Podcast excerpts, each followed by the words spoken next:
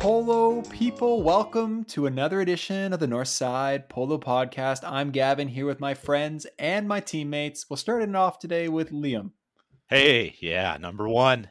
and also Alex. Hey, what's up? How are you two doing this week? It's been two weeks since our last episode came out. I'm sure the people want to know. Uh, Liam, how you doing? Yeah, I'm doing good. I'm uh, I'm a little bit sore these days because I've been uh, well, I would say sort of training for bike polo. I, I started a job as a bike courier. Uh, that is the Montreal. original training for bike polo. yeah, and so uh, I've been uh, riding around the plateau a lot and up and down hills, and uh, yeah, it's been an adjustment, but uh, I'm loving it. The weather's sort of uh, it was really cold when I first started, and now it's sort of warmed up, so I'm enjoying the nicer, uh, pleasant temperatures. I feel like becoming a bike messenger in the winter is the way to do it because if you can survive, if you can like make it work in the winter, then like the summer's going to be so great, right? Yeah, exactly. It's only going to get better. That's in Montreal weather though. Like they don't only get a little bit of snow in Montreal; they get a dumping of snow. You got to be a warrior out there. Yeah, well, it's not the, the snow is all right, but it's just the absolute frigid cold. Like it was down to minus thirty some nights, and I'll be honest, I dodged the worst of it just with the scheduling. But like, yeah, it's just it's brutal being out there. There's no way to stay.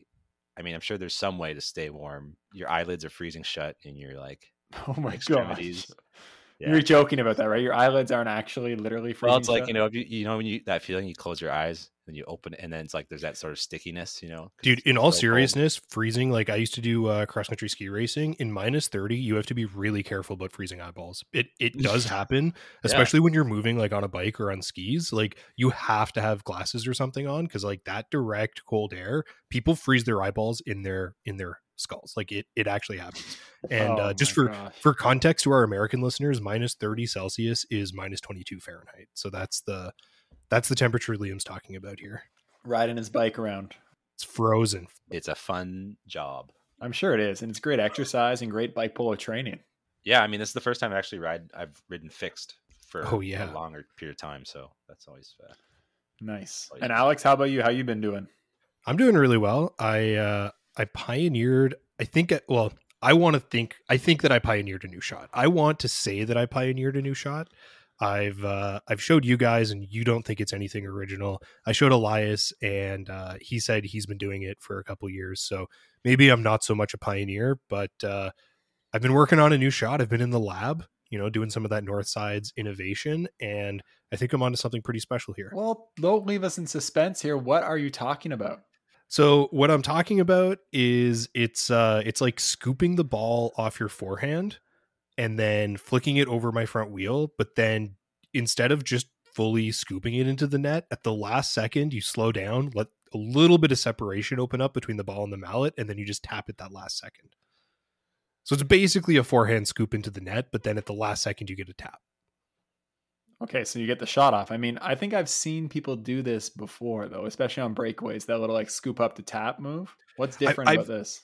So I've seen it before where people like scoop and then they flick the ball in the air and then they actually do like a separate motion with their wrist for the shot, which that makes it like really clear that like it's a shot. They didn't just scoop it into the net. This is like almost impossible. I, I, don't think a referee would ever be able to know that I didn't just scoop it in the net. Like this is like one seemingly smooth motion. Like I sent you guys a video in like extreme slow motion and you can barely see the ball separate from the mallet. Like 100% every single team. If I ever score a goal like this in a tournament, everyone's just going to call it a scoop. Like oh. it, I'm going to have to be I'm going to be fighting tooth and nail for this to count in any event. But it's technically I think it's legal. It's totally legal. You're gonna need some video assisted replay then to prove yeah. that it's actually a goal. well, I'll start. I'll start playing uh, tournaments with the GoPro on. You know, get that. Uh, I'll be yeah. able to prove it. It might not count in the game, but I can be like, see, it should have. It should have counted. I was right. Yeah, actually, that goal that Jizza scored over my dabbed body from Rumble. I remember, like at the time, people were like, oh, it didn't go in. It was it was a shuffle or whatever. But then like, yeah, we looked at the GoPro and it's like, sure enough, he did manage to score. Actually, score. I, honestly, I'm a huge fan like of just give people the benefit of the doubt. I don't think there's very many players in the polo community that are like lying about goals. You know what I mean? like someone like Jeff, like if he's like, "Oh, I hit it in," I'm just like, dude, benefit of the doubt. Like if he's convinced he got it, he probably got it. You know. In my mind, like they hit the ball, it went in the net. So I think the like onus of proof has to be on the people that say it was a shuffle. You know what I mean? Yeah. Like, Yeah. the ball went in the net. You didn't do your job. but uh, if the goal judge is in like 50 50, I think you should count the goal. You know what I mean? Yeah. If it seems like you don't know. you got to go with that uh, enough evidence to overturn. You know, like if you're a goal judge and you're like, it looked like a shuffle to me, like speak up, like don't you of know. course, of course. But but I think like generally speaking, I think most players are just call it like maybe it's different at super high level, but even then, like I think the onus should be on like just be honest. And I don't think there's many players that are dishonest. I don't think I've ever seen like a goal judge. Ninety percent of the time, they're just like, "Oh sh- shit, I wasn't looking." Like I have vivid memories. I have vivid memories of fall balling where it was like there was a you know a contentious goal, and then some of the ref looked over to Nico or somebody, and then and and Nico's just like, "Ah, "I don't know, I wasn't paying attention." I mean, to be to be fair, it's like it's so rare that it like it's so hard to see, it, right? Like in a situation where you're relying on a goal judge, it's like the ref was watching and couldn't get an angle on it. So hopefully the goal judge had a different angle on it. But it's like how many times is something crazy happening where the goal judge like had a better angle than the ref and definitively saw it differently? You know, like it's it it's a it's a thankless job. It's hard to be it's hard to be right as a goal judge, but I've seen it a handful of times, but yeah, I think especially in our region, it's something we could possibly implement a little more officially, especially at qualifiers, right?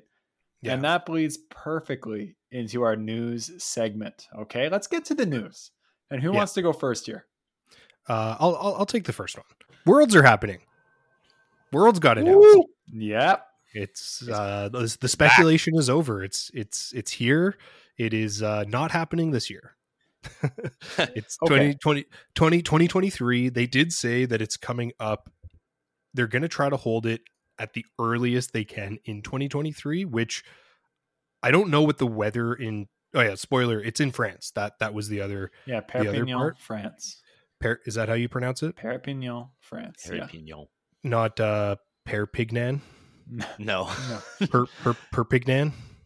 no, Perpignan. Perpignan. Perpignan. Okay. Ask our local Um, Montrealer how to pronounce it. oui, Perpignan. I don't know actually. So I just want to take a second and just have some wild speculation here about this World Championships, right? Because if this is happening early 2023, for those of us in North America, and I don't have any sources for this information, I'm just speculating based on timelines. That would mean NAs would have to be at the latest, you know, October in 2022, right? At the absolute latest. I think it depends what early means. Is early January? Because that seems crazy. Like, what's the weather in uh, Perpignan? Perpignan? You Like- know, this is where like- the detective skills come out. Let's look up the average temperatures in Perpignan at that time. Alex, I can see he's on it. Wasn't it because originally it was scheduled for 20, like this is before COVID happened, before any of this was postponed. It was originally scheduled for 2021. I think that's correct. And then the NA tournament from 2020 was going to be that qualifier for that 2021 Worlds because the Worlds would happen before the actual NA Yeah. championship of the following year. Well, so usually what happens is their worlds, the qualify, like the North American Championship of the previous year is the qualifier for worlds the next year or whatever the subsequent, like the next worlds is. Yeah. So, um, and I, I think like the New Zealand worlds was at a weird time, wasn't it? Like sometimes worlds is in February and stuff. Depends Um, on the hemisphere, right? Yeah. Yeah. I, I am looking. So the average temperature of uh, Perpignan uh, is warmer than the entire tournament in Milwaukee that we went to at all points, even in January and December. So the could average- January or uh, could, it February. It could. could. be any of those Um, times. Just just to give an idea, the highs are around 13 degrees uh, Celsius in January, and that goes up to about 30 degrees in the the summer. Okay. And for Fahrenheit people, that's uh, like sweater weather. There you go. Yeah. So if we think about this, so that means NAs would have to be fall kind of time for us.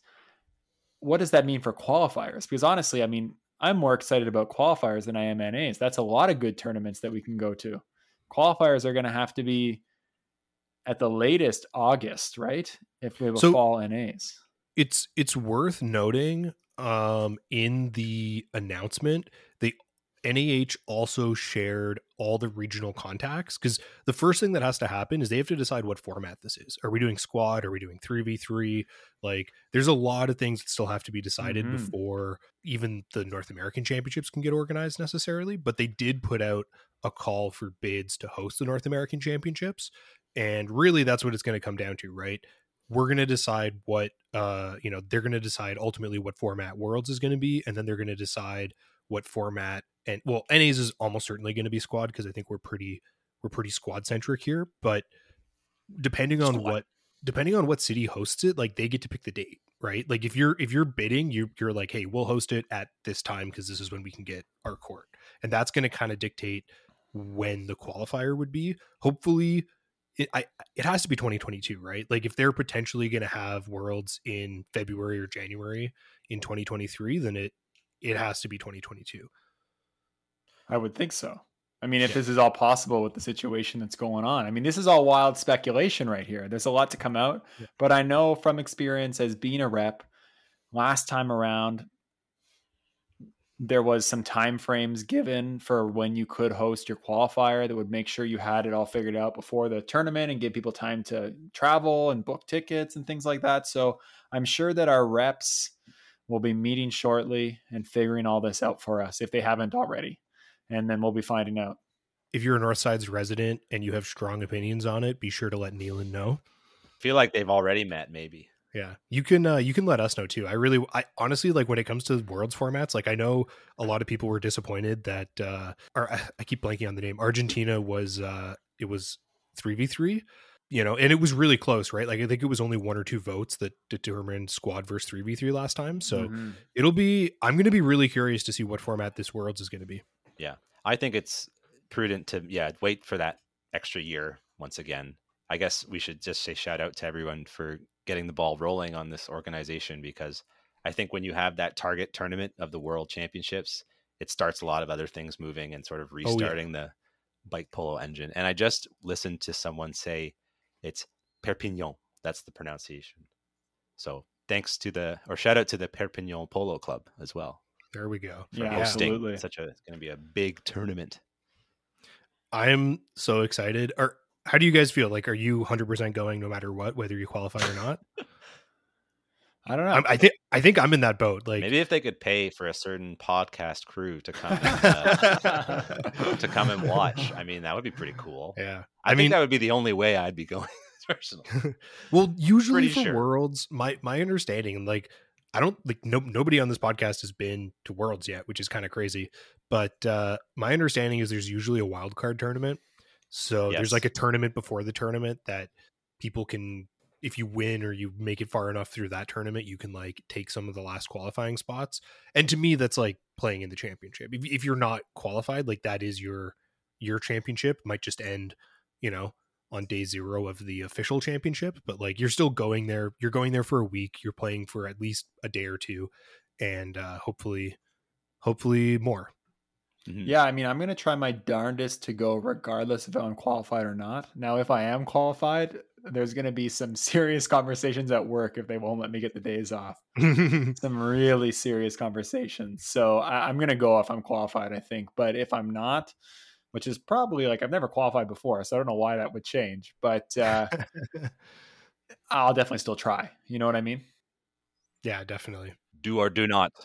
There is no try. Our next piece of news is uh, you may have already seen already on our social media. Uh, we have a new logo, and that is brought to us by our good friend Elliot, uh, who's also one of my clubmates here in Montreal Bike Polo. He whipped up a very nice rendition of a. I mean, not to say the original one was bad. I, I know Gavin, you put a lot of time and effort into that uh, that pictogram, um, but uh, it's a very nice uh, logo. And uh, if you want to follow Elliot, you can follow them on Instagram at Elio Hoho. That's E L I O H O H O. And there's lots of great illustration. And he's done quite a number of logos for the last few bike polo things that I think we've organized here in Northsides. Yeah, So- seriously, Elliot has so much like super talented, super cool artist. Uh, put up with our bullshit trying to figure out what we wanted out of a logo. Was incredibly patient with us through that process. So just you know, thank you, Elliot. Like, oh my god, I Yeah. uh, I would have I would have pulled my hair. I was scrolling through the the chat that we had where we were like trying to brainstorm, and I'm like, this guy hates us. well, I think bike polo. We know there's a lot of creators in bike polo and a lot of artists, people, creative people. So it's really great to have people that are involved in the game. You know, creating stuff for the game. So yeah, we're very grateful for Elliot. Yeah. And I guess we might have some stickers in the near future. Well, we're definitely going to uh, get this logo into stickers, and Yeah, Elliot So has a bunch of their other artwork that I think they already have as stickers. So yes, we got to figure that out for sure. Yeah, I so think we might be doing there's, some uh, merch in the near future. Yeah, that could there's be a cool. there's a demand for stickers. I've seen. this is what's going to fund our trip to France Stickers. On the backs of stickers. I need some Northside Polo bi- stickers for the the bike build. You know what I mean? Just to put on the down the seat tube there under the the down tube. yeah, Yeah. definitely. Speaking of bike polo swag, Our uh, good friends at Knives, or is it Good Knives? knives. I think it's knives. Knives. They uh, have come out with a bunch of new stickers, which are pretty hilarious, and also a whole new series on tips that have been kind of gracing Instagram for the past few days of the week. And it's been pretty exciting to wake up and get to read all the different tips that uh, Knives has posted or Elias has posted. And there's been some really good ones and some that have got me thinking a little bit, you know, about Yeah. how I play. And maybe I should uh, reevaluate some of my choices and life decisions, if I'm being perfectly honest. Well, you know, the tip uh, "don't be left-handed" was a, a pretty brutal one, but you know, there's not much you can do about that. Yeah, I know. I was born this way. I got. to I love his tube decal stickers Yes. that go, I guess, on the top. They sort of imitate that like manufacturing decal. Oh yeah, you got one right there. Yeah. Yeah, uh, I really enjoy their uh, their sort of cheeky take Yeah. on those. So uh, yeah, shout out, shout out, Elias. I uh, I ordered those. I think I mentioned before. I ordered the the boot knives in bulk. I've got I've got those here boot too. knife. Um, the uh, the nice rotor guards that that Elias made, and um, he was willing to ship out just like a ton of the boot uh, of the new knife stickers as well. So Yeah. I am looking forward to. I haven't decided what I'm going to do with them, but uh, I'm looking forward to putting them on stuff. And if you want to hear more with Elias, I think he mentions knives and the boot knife. You can check out uh, uh, way back to episode seven. We had him on Yeah. the show to talk about uh, obstruction, amongst other things. All right, let's get to that next segment then. The next one on the docket here is the Bike Polo Calendar Watch. Okay, bikepolocalendar.com. They post all kinds of great stuff about what tournaments are coming up. So let's run through these. This first one, what is this one? Smack in the middle. Uh, Yep. You might remember the episode with T and Sarah. Yeah, so that is the Fresno tournament. Uh, registration opens February 26th, and the tournament itself is on April 23rd and uh, 22nd. So, I gotta say, I was sitting in my home. It was Monday night, minding my own business, and my phone lit up. and it said Fresno on it. So I picked up the call thinking I knew who it was, and I was absolutely correct. It was T from the Fresno Bike Club of Pedal Junkies, and he was going on about smack in the middle, and he got me pretty excited about this tournament. All I'm going to say, everyone out there, is this is going to be insane. There is going to be some high level of polo played. There's going to be a lot of teams. I know T and Sarah are both putting in the optimal amount of effort to make this thing go. If you're anywhere close to Fresno, I encourage you to try to sign up and get to this tournament because it is going to be awesome. Yeah. I've I've heard it confirmed already that uh, Pete Abram, our guest last weekend, is going to defend their title. They won it last year with Diego and Jenny. So that's that's a pretty high bar. That's a good team. that's, That's a really good team. That is a very good team. A lot of well-known players on that team. Holy. Yeah. Are uh, are you guys planning to go to this? Oh man, I'd like to. I'd love to go to California for yeah. any reason. For Smack, I'm probably not going to make it to Smack. It's just I checked the plane tickets and the shortest one I could find was 11 hours. Oh, dude, that's nothing. With school and stuff and all these things, it's tough to navigate. Well, I I think I'm gonna go. I'm Yo, I- I'm pretty Sick. sure I'm like I'm definitely moving towards going. Uh, yeah, we're I got to figure out figure out team stuff. But I'm moving towards going. I really want to go to this one. I I've heard so much about West Coast polo. You know, we've obviously talked to Pete. We've talked to Bruce. I think Bruce is planning to go too. Uh, our, a lot of our recent guests, Diego is going to be there. Like, uh, there's a lot of people that I have not you know we've chatted with on the podcast but i've never met that are going to be there and i think it's going to be a really high level tournament and the timing is perfect. It's like end of april the sea it's like a perfect season opening like you know heat check where are you at Mhm. against probably the best players in north america. I kind of want to see that. I want to i want to go you know probably get torched but i'm i'm in for that. I want to see what happens. Yeah, I mean, I'm super jealous of you if you get to go to this. Make sure you take lots of videos for me to watch. definitely definitely We got to spread thin over these next few months to get all the coverage possible. Yeah. This next one, That was Cabana Scoop. Yeah. So this is this isn't really a tournament, so to speak. Brett also was on the show a while ago.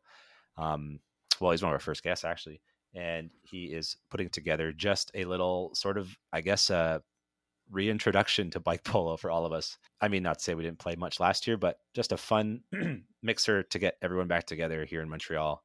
Um, it's going to be April fifteenth. It's a one-day mixer affair, so don't set, don't make a team because you'll get a team made for you whether it's going to be random or you know they're going to do some sort of sorting I, i'm not totally sure on the details yet It's gonna be like Harry Potter. You put the sorting hat on, and it just tells you what house you're in. yeah exactly there'll there'll be no prizes no t-shirts no uh entry fee it's all just going to be a lot of fun It's gonna be wild going from like a snowy Montreal tournament to California the next weekend. if yeah that's what both. yeah it'll be a real uh whirlwind tour. next one on the list here is No Fun City 7. That's a Vancouver tournament going on May 7th, May 8th. And the special thing about this tournament is that you cannot play with any teammates you've already played with in another tournament. Yeah So that's always a fun way to have a tournament. I know Poutine the Net 2 was like that this past year, and it made for some interesting teams. And Vancouver's such a fun city, and they have a great court. So, I mean, that's another good one to go to. Yeah, No this is fun uh city. this is a trend that's pop that's popping up in tournaments, and I I like it. I think it's a good way of making sure people play with lots of you know you play with different people, and everybody gets better together, which is cool. Aptly named tournament. I've heard Vancouver is no fun. I was at this tournament actually the last one in 2019 because that's where the infamous lobster trap was first performed Oh, so there's a historical tournament, you're saying? Yes. So unfortunately, that team is not allowed to um, is not allowed to uh, bring it back. But not to say other teams can't adopt it. But also, I noticed one thing about this this year's edition is that the prize for winning is, I mean, there might be a trophy or something, but you will also be allowed to recreate, or you'll be allowed to come back next year with that same team and defend your title. Ooh, Yeah, That's such which an is- unfair advantage. It's like winner winner keeps ball in like basketball. yeah, but I don't know. know? It's kind of interesting. I just imagine they like practice together all year long. leading Yeah. Into it, they're like go to NAs together, and then they come back, and they're just a full team again. That'd be Bob. Bob Ross is going to come in and crush this tournament and never ever never release Shout the out title. uh, East Van Bike Polo. Shout out Robbie Absolutely. Boy. After that Yeah. one, we got uh, Titipo, Rat Snitches, Shuffle in Boston. That's a one day tournament, May 15th. It's a Sunday, and it's a shuffle tournament. So they're going to be mixing up the teams somehow in Boston to have a fun one day event. That'll be pretty cool if you're in that part of the the states, or maybe Montreal could drive Yeah. down. That's a that's uh, a bit of a long yeah, trip for go. us, I think, for a one day thing. But I mean, maybe Montrealers might though. What, how long Yeah. is it from Montreal? Six hours? Yeah, something like that. I have never done that. well, that's it. doable. I would do it. I've been wanting to go Okay, to let's Boston for a fly through these next three Euro tournaments. Okay, so there's some other stuff. The uh, Berlin mixed mixed 2022 that's happening july 29th to 31st uh, this is a huge tournament in berlin there's lots of awesome videos from the past ones uh, it has its own instagram account and flickr profile like this is a really you know this is not euros or anything but this is one of those like big european tournaments that i think a lot of people uh, do actually come from north america to play in and uh, it, it's exciting. I'm I'm so glad to see that it's it's back on the calendar. Yeah, very prestigious. The next tournament on our list here is the New Balea Bench 22 Rookie Tournament in Bordeaux, Paris. It's going to be in August of 2021. It's squad format, and No, you no, must sorry, the- have the- a coach. The polo birthday, you're only eligible to play in it if your polo birthday is after August 2020. Oh, I read that wrong.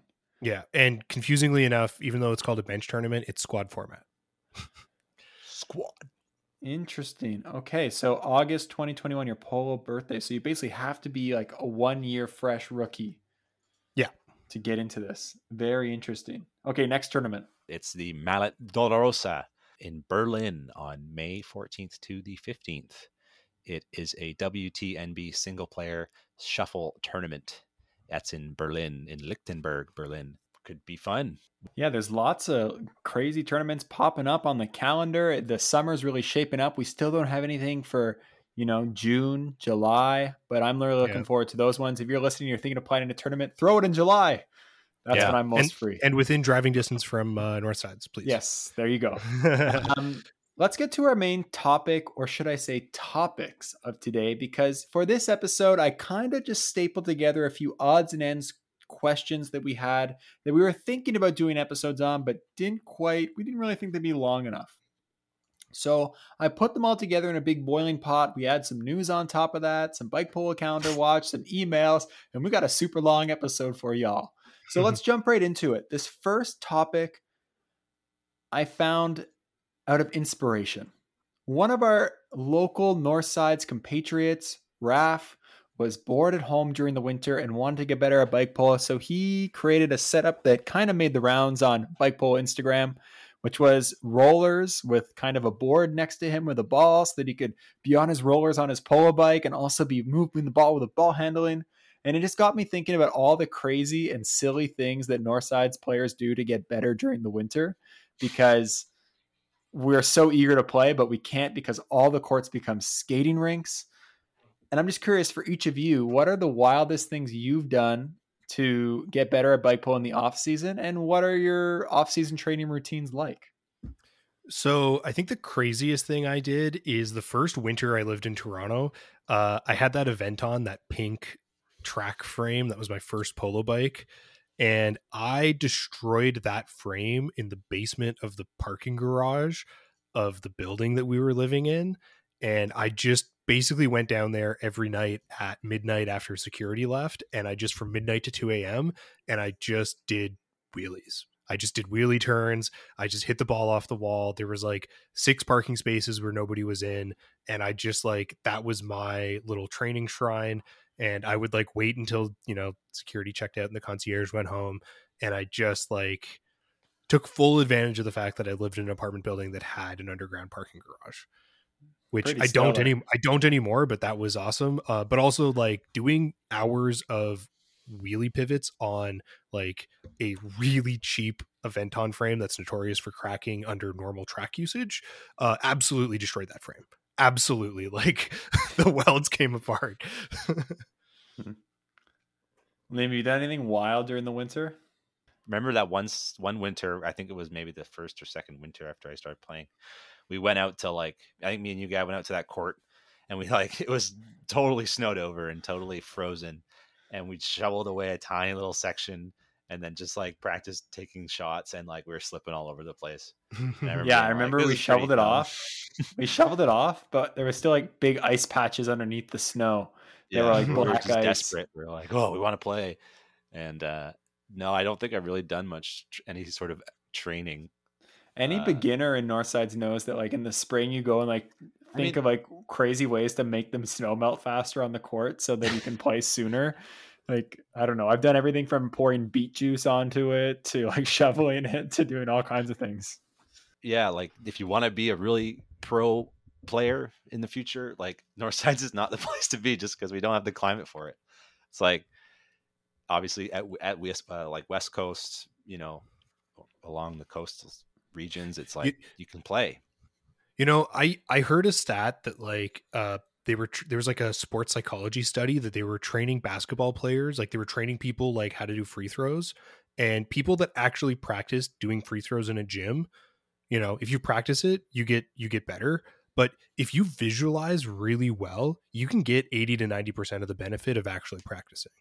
So I think Northsides is just, you know, we're training our mind in the winter.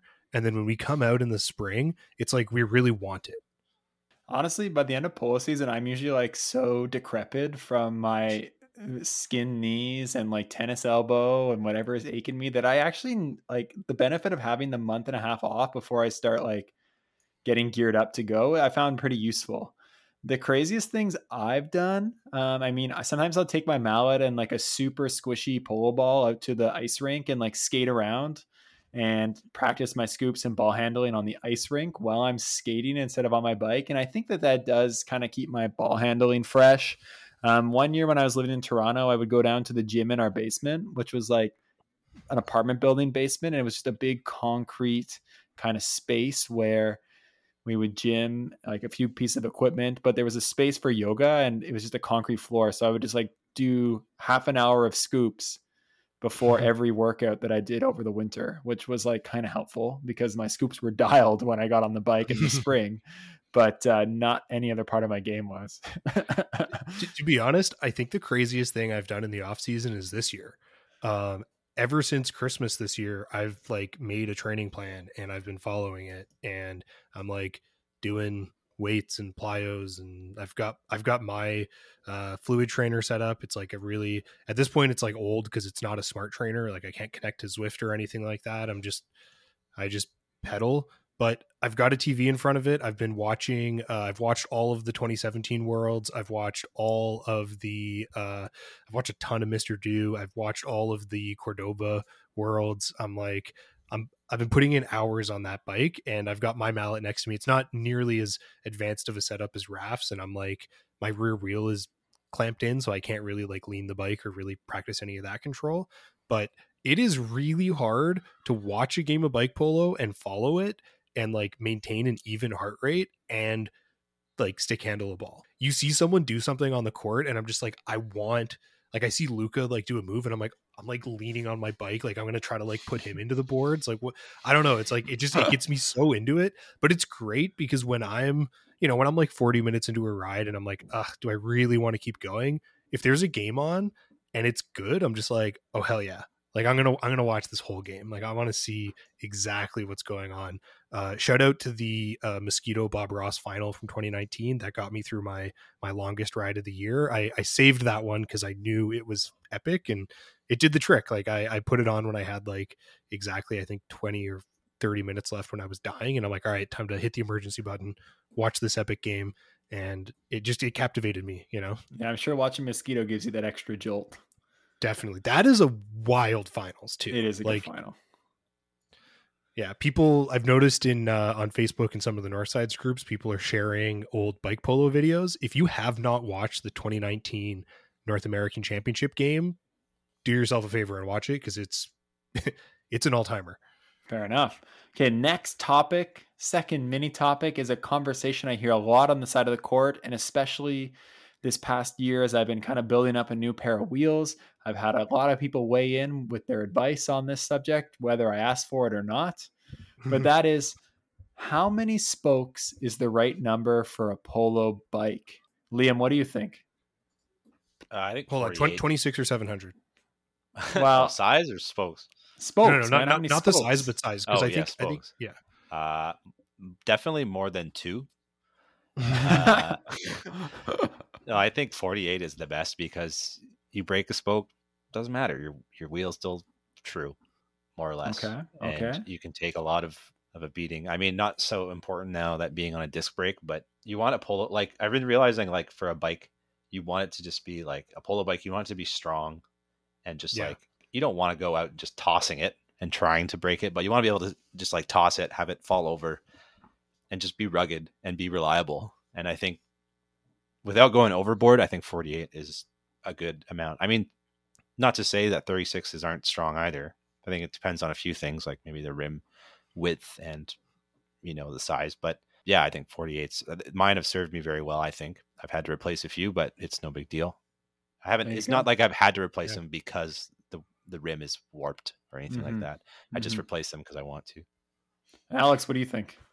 I mean, I do think it depends on the wheel size. Like I think you can get away with 36 on 26 inch wheels. I think that like it I think you can get away with it though it's worth noting I don't think you can shoot a ball through a 48 spoke wheel.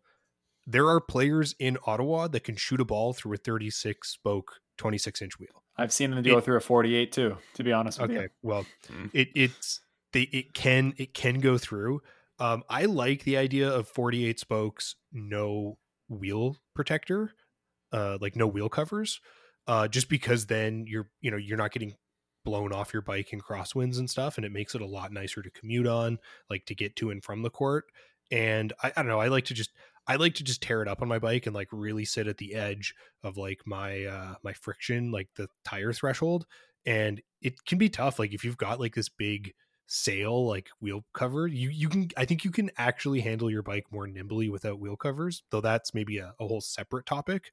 But definitely 48 spokes is I th- I just think it's preferred. Like you're not true like performance wise, not as good, but you're not truing your wheel constantly and you don't have to worry about it. When I had the 48 spoke velocity rims on the Ad Astra, I only had to replace those after a car smoked the rear one, and even then the front was fine. hmm No, I I can see where both of you are coming from with the 48 spoke wheels. Now, when I built up my new wheels, I went 32 spokes. so 26. Mm. yeah, 26 inch, 32 spokes are what I went with. And it's because I know how to rudimentally true my wheel. You know what I mean? Like I have a stand. So I don't mind every couple weeks taking my wheel off, putting in my stand and just like tightening a few spokes here, making sure it's straight. And then like once a year going in and getting my bike looked at by someone who's really good at building wheels. I think I don't have anything wrong with that because I play so much on this bike. I put it through so much. I don't mind getting the maintenance done on it. I'm going to spend a bit of money, but it's okay because it's my main hobby, main sport in the summer and fall and spring. So, in that sense, I liked it and the weight savings were important to me. So, I kind of went with a 32. So I also went with a 32 on the new bike. Everything, you know, everything I said, I'm like, get a 48. It's just better. It's whatever. Uh, I'm going 32 carbon rim. Oh my gosh. So, Carbon. I, but I actually think I actually think it makes more sense to have less spokes with the carbon rim because uh carbon will bend back to what it was. Like it'll flex and it'll come back and it doesn't lose its strength the way that an aluminum rim does. So I think at least I can justify it in my head that it's better. I mean, we'll find out. This Yeah. year we're going to we're both going to play on them and uh I mean, look, if if if either of us like break a wheel or it becomes cumbersome, like 100% I'm just going to get more spokes or I mean, I'll just get different wheels. Yeah. I mean, I have a set of 48 velocity Chukkers for 26 that are in my closet, and I'm going to have me have them made so I can throw them on my bike. You know what I mean? If I do Yeah. break a wheel at any point. But uh, honestly, for this whole wheel spoke conversation, it really comes down to um, first, how much money do you want to spend on bike polo? How mechanically inclined are you, and how much effort do you want to put into maintaining your bike? Like, if you're someone who wants to put in no effort into maintaining your bike, 48 spokes is probably the way to go, right? Like, Yeah. you're not going to have to worry as much about it. If you're someone who's okay to tinker with your spokes and make sure they're tight and mm-hmm. replace one every once in a while, maybe 32 is the way to go, or 36. And also depends on what your goals are. If you're someone that wants to spend, you know, a couple hundred bucks a year to make sure your bike is a few grams lighter, 100, 200 grams lighter, then obviously 32 would be the way to go. But it's completely up to you. The only thing I'd say is even when it comes to performance for polo, like it's how much is it worth to you to not have to worry about your bike in a tournament? There's something to be said for like, you know, I love the Ad Astra. That thing was heavy, but it was a rock and I just did not have to worry about it. I could wail on it all day. I didn't have to worry about people T-boning me like, you know, I gave I'm sure I gave up like some speed, but having that peace of mind was worth a lot to me. So Mhm. that's fair point. um, I'm gonna be. I'm really excited to see how my new bike turns out. But that's good. You know, that peace of mind is something I definitely value. But what about uh, the cross pattern? What do you do? Three cross? yeah, four three cross? cross. Yeah, Five. I, I think three three cross is just the strongest, right? Like, I, I I mean, look, I think radial looks cool, and I think that weird like uh, twisty twisty thing where you like braid them together looks awesome. Arrow but like, don't don't don't put that on bike polo. I love a five spoke arrow, but like also don't do that. That's not safe. all right, next topic. We'll get burned through these because they're fun and they're exciting. This one's probably the most fun of all three. And it's a question that I actually was thinking of the other day. You know, this is my hypothetical question for you. Okay. You're going to a bike polo tournament. It's pretty far, it's over six hours away. You're going to be sleeping in someone's place that you've never been to before. So you don't know what the situation is going to be. You get in a spare bed, you get in the floor, you're not sure. What's one weird thing you're bringing with you in your bag? Maybe what's two weird things you're bringing with you in your bag? What do you I mean, mean, weird I'm things? I'm bringing the the like eye cover, you know, the like sleeping pad. I don't know if this is that weird. Oh yeah. but like I'm a I'm a light sensitive sleeper, so if I can put like those like sleeping like eye covers, you know, you people put them on in airplanes and stuff, but like Yeah. I I'll wear that to bed. I don't care where I'm sleeping. Like that, I could sleep on like a hardwood floor, but if I can cover my eyes, I can sleep. This is true. I've seen you sleep on a hardwood floor. Yeah. Well, and if you put that thing on and then you put like headphones in and listen to a podcast Yeah, to maybe- fall asleep to, like it's just the world is gone. Like it doesn't matter where I am. I was gonna say earbuds, I guess, or earplugs. but that's like something I bring every time. If I'm going anywhere, I know I'm Yeah. gonna have to I don't know if that's somewhere. that weird.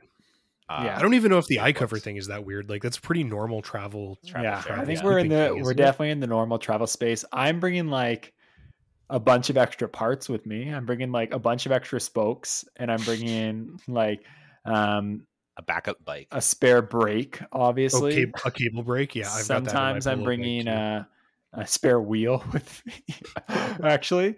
But I'd say on the weird side of things, I usually like to bring with me a chair, a foldable chair.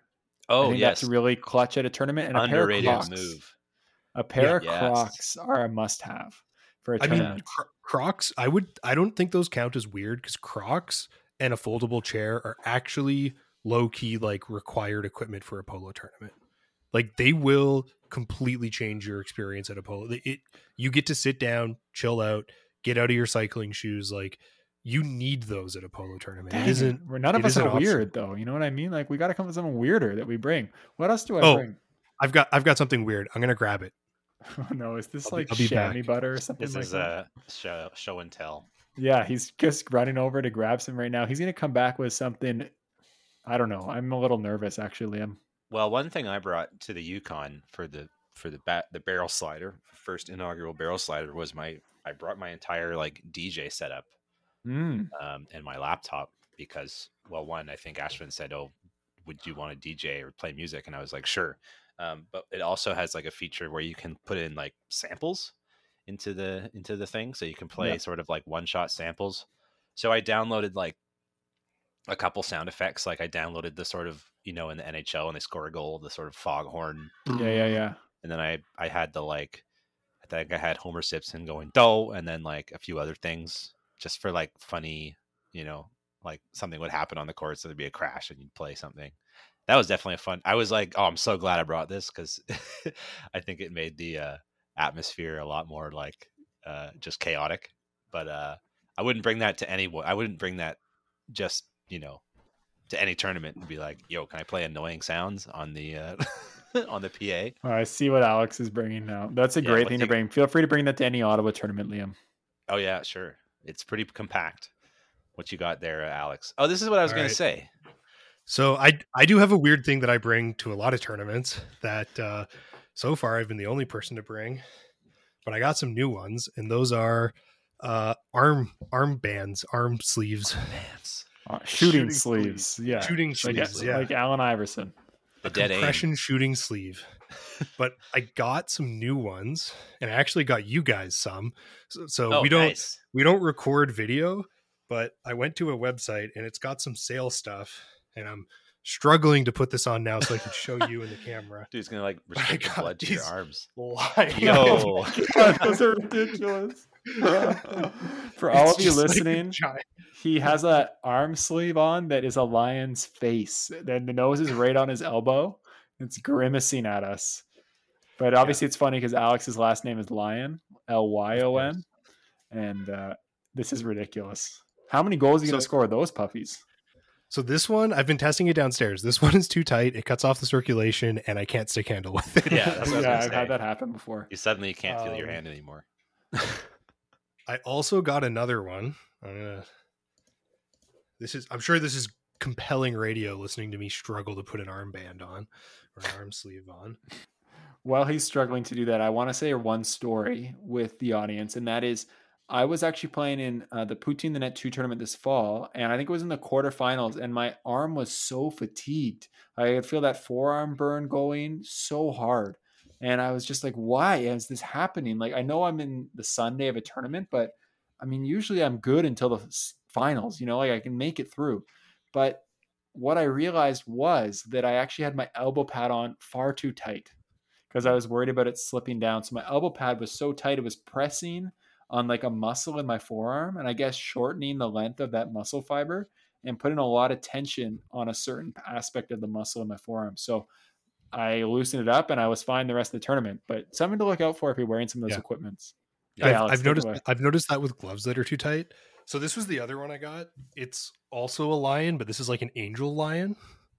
It's it's a little harder to see. Weird. that is weirder than the other one. Uh, this one's also skin colored. so Very when cool. I took a picture of it and sent it to one of my friends, and she was like, "Oh my god, you got a your arm done? Like you got like a, a Like a tat." She thought it was a tattoo, and I was like, "This is ridiculous." Like, I mean, it, it is it is really tacky.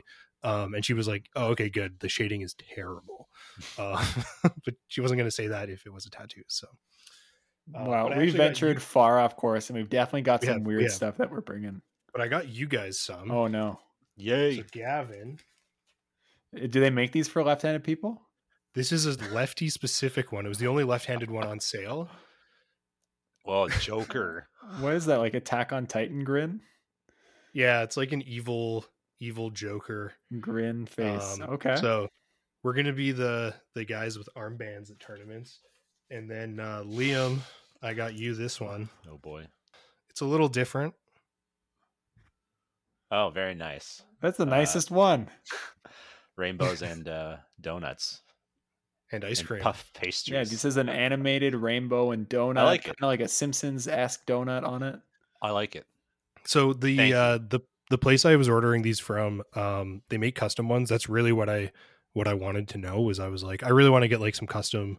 Um, I really want to get Northside's Polo podcast like shooting sleeves. That's really what I want. Yeah. um but they're kind of expensive to make custom and i wanted to know what the fit was like and i'm glad i did because i actually think both of the ones i ordered are a little too tight for me so now i know i would go up one size uh but they had this was like their clearance they had these like custom designs they'd done and they were like three dollars each. Hmm. so i was like all right time to time to Stock go a little time to go a little nuts and order order us all some shooting sleeves just in case they end up being cool yeah, they're basically all too tight for me. I don't know if I'm going to be able to wear these, but but yeah, the shooting sleeve has to be the weirdest thing I bring to tournaments. Um, for the record, the shooting the arm sleeves that I've had that I've brought to previous tournaments are actually for a bike shop that fired me um, in Ottawa. So I kind of I realized like especially that when I go back and play tournaments in Ottawa, I'm like I really don't want to be repping this shop that fired me like like screw those guys Fair enough, fair enough. you know like I, i'm like i really want to wear something else um so i got these tacky lion sleeves but I still don't think I any don't of our objects are that weird. Like I was expecting someone to say a teddy bear. Sometimes I bring a good book with me, but that's not even that weird. Dang Well, it. yeah, but your question, I guess, was sort of framed as like it's a six-hour drive. So, what are you going to bring to entertain yourself Ah, and or yeah, that's others? I actually, you know, one of those fun things is those twenty-question little electronic games. yeah, Those are crazy. Those are really crazy. I don't know how they always get it. I know they always, they always. It's like anything.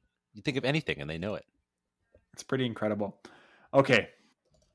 We want to get to that segment the audience has been waiting for. Enough of our mini ones. Let's get to the Mhm. big questions that they've sent us themselves. They want to hear. You know what time it is? It's the questions, boy. No. Uh, oh, sorry. That's a uh, that's a common song. It's uh, mailbag. Mailbag. Uh, we have three emails this week. One of them is from a many times uh, writer, repeat offender, you could say. it's Justin from Ottawa, and he writes, "Whoa, guys! What a great interview with Pete.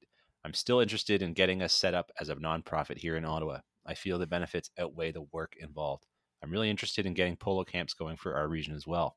I think it would be beneficial for everyone, not just new players. Keep it up. Get some interviews going with some actual Northside vets. This is a good point. Yeah. We haven't had somebody from our region on the show. We've we've been making our way through like California and more sugar. yeah. That's for sure. But you know what? We'll swing it back to North Sides eventually. We just got to wrangle up some good guests and they'll come back. What do you think of these other things here? Should we run a polo camp in uh, the North Side region? Oh, 100%. I mean, we talked about it on the Pete episode, but I think it'd be as long as we can logistically make it work, like I think we should do it. Yeah, I don't see why we can't make it work. I just have to see what other tournaments we're running this summer. I might already be kind of booked in to run two tournaments. So it'll be tough to do a third thing. But uh, I think, Justin, you know what? We can definitely pull that off. I'm sure you have the know how to do it, honestly. And as far as the nonprofit thing goes, I know Justin and I have talked a lot about that. And there are some big advantages to forming a nonprofit, but there are definitely some costs and responsibilities that, uh, you know, you can't do it by yourself. That's the thing. You need a group of people that wants to do it. I think the the hardest challenge or the biggest thing with the nonprofit is once you do that setup cost, you want to make sure that it outlives any individual member so that it can get passed from like club member to club member and like you have your board or whatever. Yeah. And um if to be honest, like Northside's we've had a lot of recruitment in the last few years, but a lot of these clubs there was kind it was kind of rough. Like it was like, do we really have enough people to to keep all of these, you know, to keep like the lights on at a nonprofit uh, and justify the the presence and everything. Like we've had sort of like uh, rises and falls in in numbers, and at now is the time if you're going to do it. I think now is probably the time when the numbers are really high and the interest is there, and maybe you can uh, you can ride that wave. But it's you just got to make sure that whatever it's set up, like it isn't just you that's that's setting it up. Like obviously it's going to take some elbow grease to get it done, but you want to make sure that it's set up in a way that it can be perpetuating. Mhm. Absolutely, yeah, and that's the thing, right? You, you can't do it by yourself. You you actually legally need a board to have Yeah. a nonprofit, so you need at least three or four people to make it work. So uh, Justin and I looked into it quite a bit, but uh, it might be a next year project. We'll see. We'll see. As far as as far as Northside's vets go, um, get at us. Send us an email. We want to hear from you. We want to hear from you and talk to you just as much as you want to hear from and talk to us. Maybe even more. Word. Next up, we have an email from Jeff from Minneapolis who writes When I heard your recommendation for newbies to look for a crew frame, I had to chime in. It looks like the brand is mostly defunct for polo type bikes. There's only one distributor and they don't list frame sets for sale. The Crew Ace seems to be the best choice. Basically, it's a Trek T1 clone with added stiffness. But it has a funky fork design where the top is a standard bearing and bottom is oversized, one and one eighth and one and a half. Sorry, one and one half. Cato in Minneapolis first told me about that problem after I tested one from an elite Wausau player. Thanks for keeping the podcast rolling. Long live the long form interviews and Dan Carlin reference. This is hardcourt history from Yeah, so I want to talk about what Jeff has to say here because I was the one who recommended the crew frame in that episode. And looking at what he said and actually checking out the website, the crew frame isn't as affordable as it once was. It seems like it's all the way up to 425 US, and that's not affordable. And especially because oh my god. if you have the crew frame, you are going to need to buy a new brake for it. I mean, a new fork because it has Yeah. one of those rim brakes that might not be ideal, right? So on top of that, you're going to go to like another company to get a fork for it, and that's going to cost you another 200 bucks on top of that. It really isn't as cost efficient as I thought. You're probably better off just getting an enforcer at that point um, for the bang for the buck. But that being said, I mean, the crew ace frame is used by a lot of players at a high level. And I think the geometry is pretty close to a T1, which is another really sought after frame for 700C riders. So it is a good frame. It just takes a bit more work to make it work. And uh, I know that headset is a bit strange, but I think a, a couple of track bikes have that kind of headset. I remember my old green fixie had that same headset type. type. Yeah, I mean, I think it's a solid frame. Like, I I think what we said on that episode, like, really, it's look at what's used for sale first. Like, that Yeah. should be the first thing for anyone, and then, uh, I mean, if you're getting polo specific, like, it is hard to beat the enforcer in North America. Yeah, Jeff is definitely right here. I don't think that that Crew Ace frame is the beginner friendly bike that I really talked it up to be on that episode. I retract that.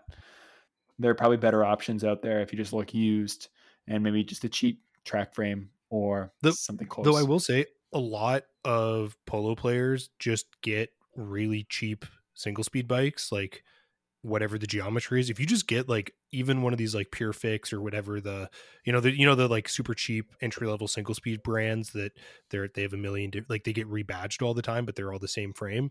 If you start on one of those frames and just put a small gear ratio and a good brake on it, like that is a pretty dang good polo bike and will that is better than what most people played on for like the last decade you know it's only really been in the last like five to six years that companies like enforcer and fixcraft and other places were really able to to raise the polo specific bike build.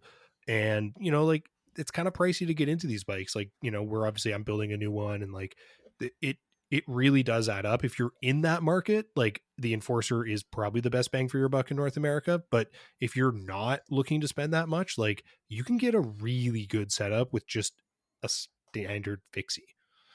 Hmm Absolutely. And at 700C, I mean, there's different options there too, right? 26 Enforcer all the way. But 27, there's a 700, so there's other options. Okay, what's this next email? Next final email is from James from Istanbul, who has written to us before. He writes, Hello again, guys. I just wanted to thank you for the episode on injuries. Very thorough rundown on the common injuries and protective equipment. I have always worn the most equipment of anyone in my club, why they sometimes call me Robocop. Recently, more Dang, players that's a have good been, nickname Yeah, that's pretty badass. Recently, more players have been following my lead after sustaining injuries. I've taken to only wearing an elbow pad on my steering arm. I highly recommend it to anyone who plays a lot of goalie, and it's great for pushing off a chain link fence, just like Ev Tremblay. Maverik makes a few models of lacrosse pads that are lighter and less bulky. My teammate also got some downhill racing shorts that have hip pads and tailbone support, and they're a lifesaver. Another point to make up is that every club should have someone who brings a few basic first aid items. Hmm. If you are lucky to have a player or supporter with medical training, make sure that is known by everyone. After 15 years of polo with the usual scrapes and bruises, I broke my wrist in a similar way that Liam described, only more severe. Ouch. I've been working with a physiotherapist to rehabilitate it. He has a background in mountain bike racing and developed a training regimen that's polo specific for me. It includes some exercises from Pilates for flexibility and balance with the addition of a mallet and ball. I'd love to hear you guys discuss in more detail the kinds of stretching and training that can help reduce injuries and lead to better bike control. Thanks again for turning out great pods with super interviews. James from Istanbul. Cool. I really want to know what James bike polo specific training regimen is. I've been going on like a deep dive trying to update my training regimen, and there's not a lot out there for you know. Well, there's just there's no bike. I didn't think I don't think there's any bike polo specific coaches out there. No. Um, I feel like I've been annoying. I've been emailing all these like cycling training websites, and I'm like, hey. We have a podcast and we talk about bike polo, and I'm trying to figure out how to train. Please answer some questions for me. And uh, nobody has got back to me yet. So they don't know, man. They're all about VO2 maxes and like wattage Yeah. per hour per kilo and all these Got to get my. FTP. Yeah, you know? exactly. So they're not going to know anything about bike polo. It's not the same game at all. Training's going to look I'd- more like ice hockey training than it would for training for them, probably. maybe i mean right now i'm basically following uh, my old biathlon training plan and just trying to build fitness and general strength and explosive strength and stuff but that's a whole different thing Yeah, absolutely. And I think James probably has a pretty good idea from his physiotherapist. And I would love to talk about how to prevent injuries and all these things. yeah And I mean, I have a few techniques that I use, but I almost don't feel comfortable sharing them because I'm by no means qualified to share this stuff and to give my advice on these topics. But, uh, you know, there, I'm Yeah. sure if we can find the right guest out there that would want to come on and talk about this stuff, we'd love to have them on if they were qualified to actually give, you know, evidence based exercises that people could do instead of just things I found on YouTube. yeah. I, my my training plan right now is a combination of a 12 year old training plan I had when I was last training for cross country skiing and like a week's worth of searching YouTube for like YouTube coaches and people talking about what they've done for for cycling training and like I have no idea if I'm like hurting my I mean I don't think I'm hurting myself. I'm being pretty careful about it, but uh yeah, I would I would love to be able to talk to someone about, you know, what what crazy stuff we're up to. But that's only like a small part of what James was talking about. What do you what do you think about the uh the RoboCop, the uh left arm the or the steering arm elbow pad. Be careful what you say there. Left. It's a steering arm, Alex. Okay, some of us use that left arm. It's not just a dangling appendage. Um, yeah, I've seen other goalies do this too. I'm pretty sure that uh, Lefty Will, if I remember correctly, has Mm-hmm. a lot more pads on his uh, steering arm side, um, which is interesting. I think it makes sense because I like to wear elbow pads when I play, especially in more competitive games, because I have some like bone spurs and stuff. I don't want to get smashed on the concrete any more than I already have.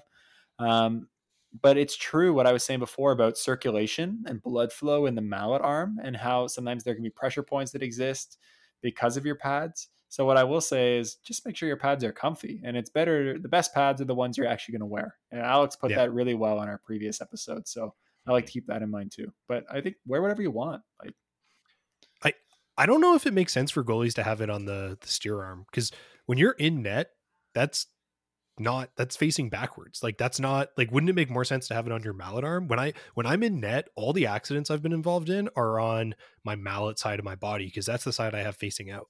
the one pad I would want is like an ankle pad for my Yeah. outside foot because when you take a shot and like hits out the tip of your mallet and goes into that ankle bone, Yeah. that is some of the worst pain you will experience. I've seen that drop some pretty tough players.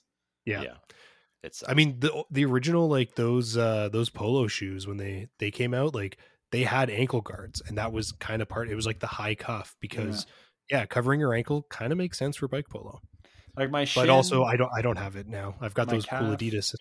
my knee, not, the ball doesn't hurt when it hits those spots as much, you know? The Yeah. ankle, that exposed bone, mm, just makes you want to go home and cry.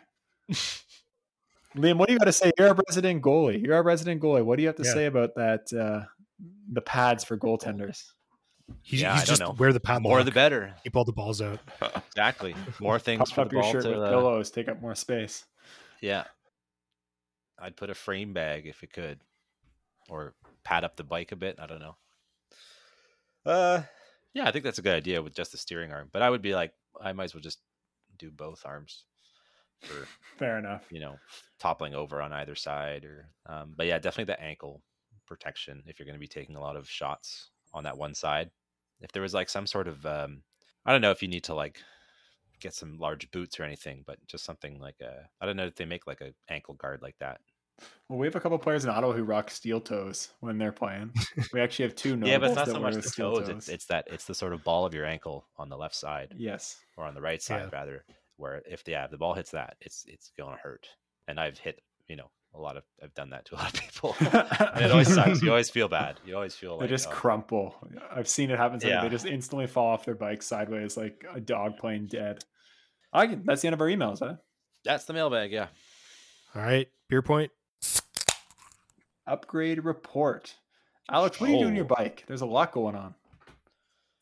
Yeah, there's a lot. Um, my bike has been in the shop since the last episode. Uh, I'm told it's almost fully together, and apparently it looks really dang good.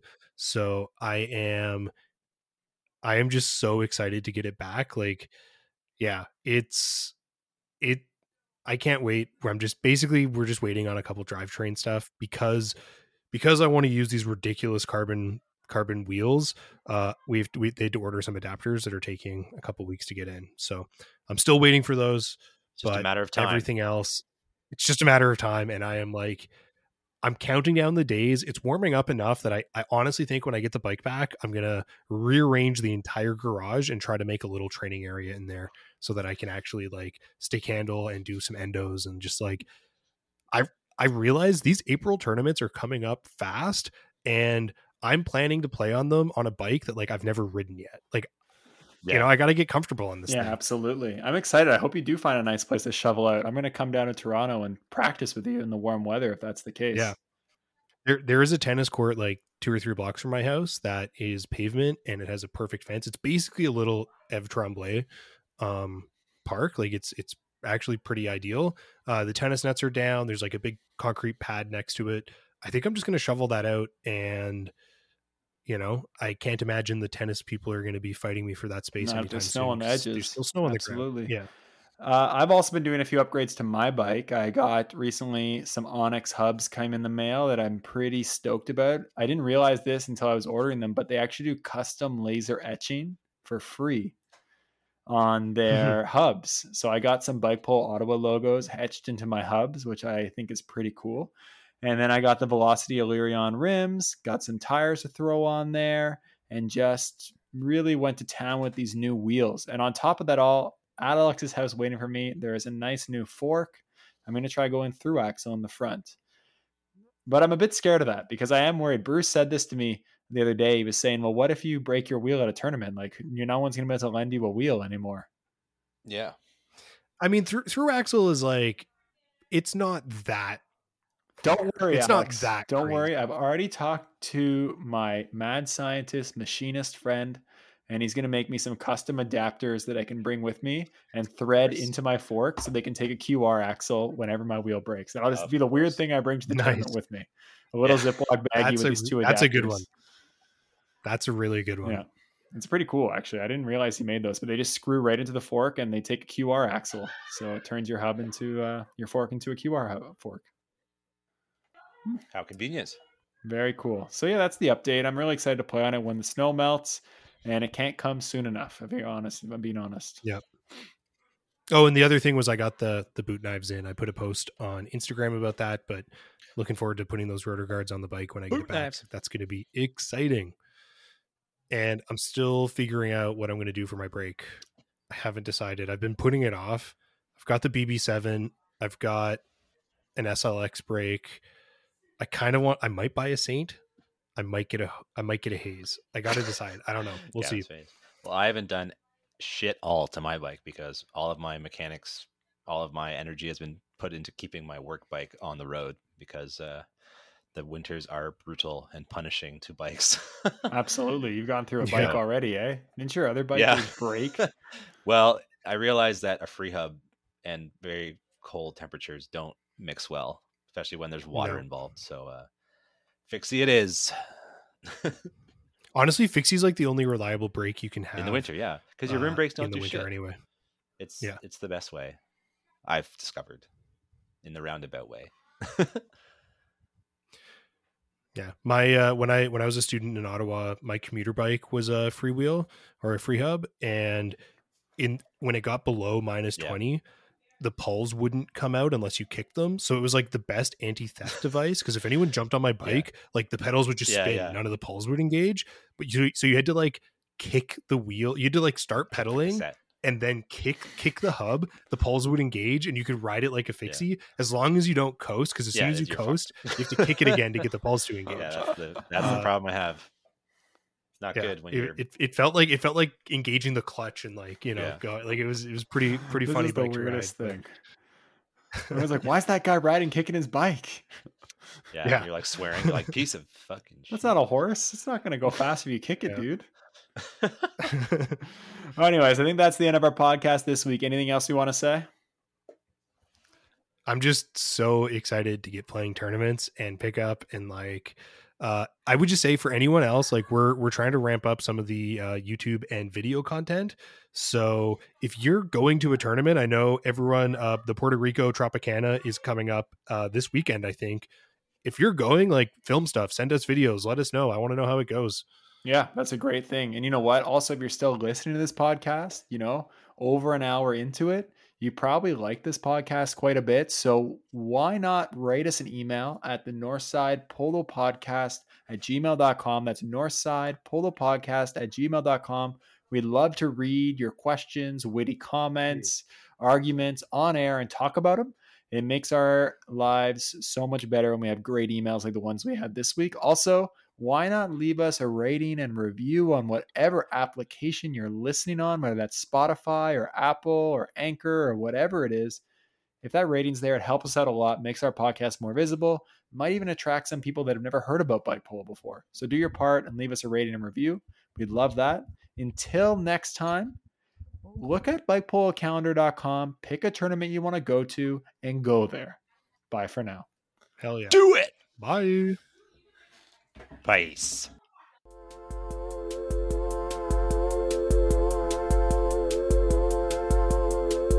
Yo, Goldilocks, we're the crew. What's a boss supposed to do? Meet you on the polo court. You like YOLO, rock that sport. Take the mallet in your righty and the left squeeze breaky tighty. You all high and mighty. Every Thursday nighty. Wheeling, jousting, 3v3. Come on, rip that PBC. Courtside, grab a brew.